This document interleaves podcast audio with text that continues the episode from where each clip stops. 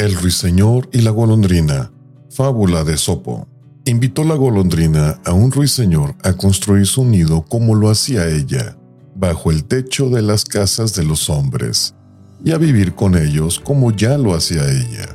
Pero el ruiseñor repuso, No quiero revivir recuerdos de mis antiguos males, y por eso prefiero alojarme en lugares apartados.